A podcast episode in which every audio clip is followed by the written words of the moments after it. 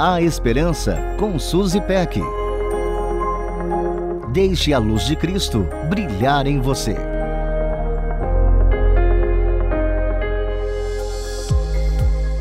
O que gosto mesmo de fazer é consertar coisas. Tenho imensa satisfação em usar meus dons para restaurar, consertar, renovar, disse meu amigo que ocupa uma posição de liderança há décadas. Ele prosseguiu.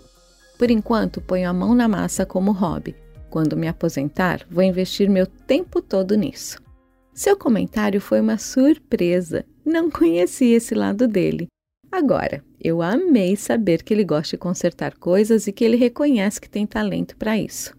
Sabe, eu já tive a oportunidade de repaginar alguns móveis. O meu primeiro projeto grande me deu tanta alegria.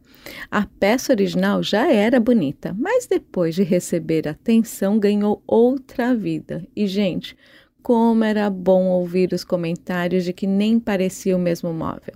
E quem via a peça pela primeira vez perguntava onde tínhamos comprado aquela peça linda. Você já viu, né? Meu coração explodia de satisfação por ter dado nova vida a um móvel que podia passar despercebido antes. Tem como não pensar em Deus? O Eterno é especialista em restaurar, consertar e renovar. Em 2 Coríntios 3,18, lemos algo sobre isso.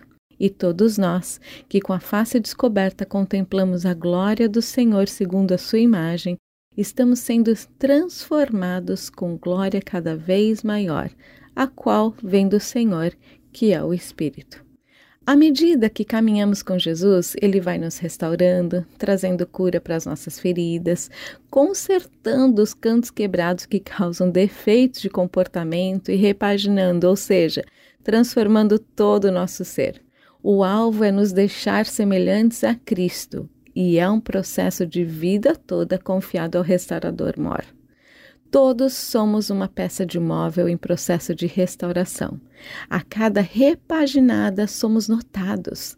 Cada transformação aponta para a habilidade do restaurador. E que coisa boa saber que somos peças que contam histórias do poder transformador do Deus eterno e apontam para a sua glória. Um beijo carinhoso e até a próxima. A Esperança com Suzy Peck. Deixe a luz de Cristo brilhar em você.